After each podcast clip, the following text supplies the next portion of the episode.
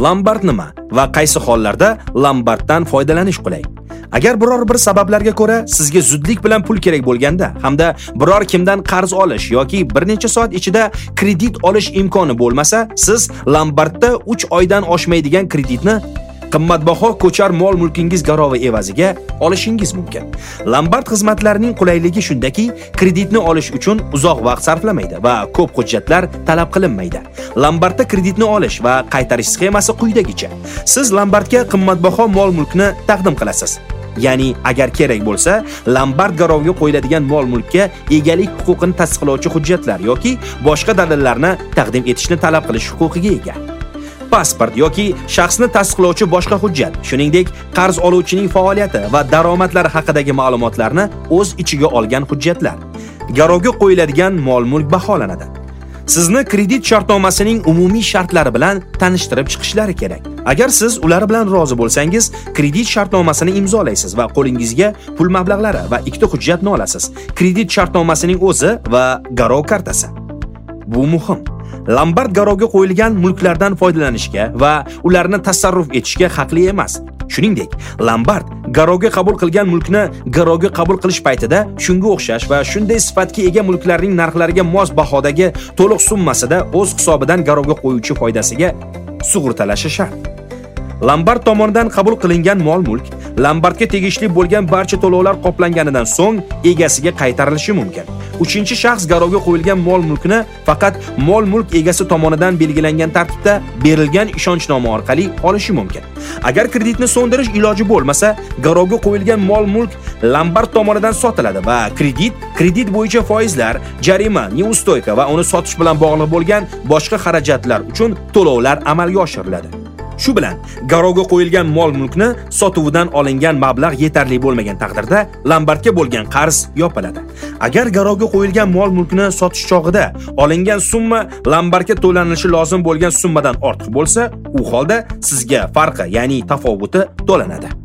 Lombardda garov mol-mulkini yo'qotishsa yoki zarar yetkazishsa nima qilish kerak? Garovga qo'yilgan mol-mulk yo'qotilgan yoki yetishmagan taqdirda Lombard garov biletida ko'rsatilgan baholash summasiga muvofiq uning qiymatini mol-mulkning egasiga qaytarishi shart. Garovda ushlab turilgan mol-mulkka zarar yetkazilgan hollarda Lombard yetkazilgan shikast yengib bo'lmaydigan kuch oqibatida yuz berganligini isbotlay olmasa, garovga qo'yuvchi mulkdorga taraflarning kelishuvi bilan belgilangan, lekin garov biletida ko'rsatilgan mol-mulkning qiymatidan ko'p bo'lmagan miqdorda to'lab berishi shart. Kreditni so'ndirguncha garov sifatida taqdim etilgan mol-mulkni garovga oluvchi sotishi mumkinmi? Kredit summasi belgilangan muddatda qoplanmaganligi taqdirda Lombard notariusning ijro yozuvi, ya'ni ijro etish uchun asos bo'lib xizmat qiluvchi tartibot hujjati asosida imtiyozli bir oylik muddati o'tganidan so'ng garov mol-mulkini sotishi mumkin. Lombardlar tomonidan beriladigan kreditlarning ijobiy va salbiy tomonlari.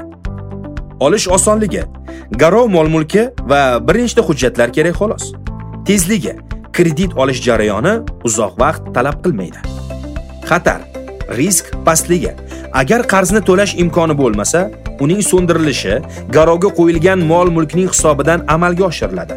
Ushbu mablag' Lombardning tartiblarini to'liq qondirishi uchun yetarli bo'lmasa ham. Foiz. Lombardlar qarzlarni juda yuqori foizda berishadi. Lombardlar yana qanday xizmatlarni taqdim etadi? Lombardlar shaxsiy iste'molga mo'ljallangan fuqarolarning ko'char mol-mulklarini saqlash uchun ham qabul qilishlari mumkin. Saqlash uchun mol-mulkni qabul qilishda Lombard mijozga shaxsiy saqlash kvitantsiyasini beradi. Lombardga topshirilgan narsa baholanishi va uning to'liq baholangan summasiga muvofiq mijozning foydasiga sug'urtalanishi lozim. Mijoz ashyoni qaytarib olishdan bosh tortgan holatda Lombard ushbu ashyolarni 3 oy muddat ichida saqlashi kerak. 3 oy o'tgandan so'ng talab qilib olinmagan ashyolarni Lombard sotishi mumkin. Lombard aholi omonatlarini bank sifatida qabul qiladimi? Lombardlar omonatlarni qabul qilishi taqiqlangan, ya'ni ruxsat berilmagan. Lombardlar tijorat banklaridan mablag'lar, yuridik shaxslardan va jismoniy shaxs ta'sischilaridan qarz mablag'larini jalb etishga haqli. Lombardlar faoliyatini tartibga kim soladi? O'zbekiston Respublikasi Markaziy banki qonun bilan belgilangan tartibda lombardlar faoliyatini litsenziyalaydi. Tartibga soladi va nazorat qiladi.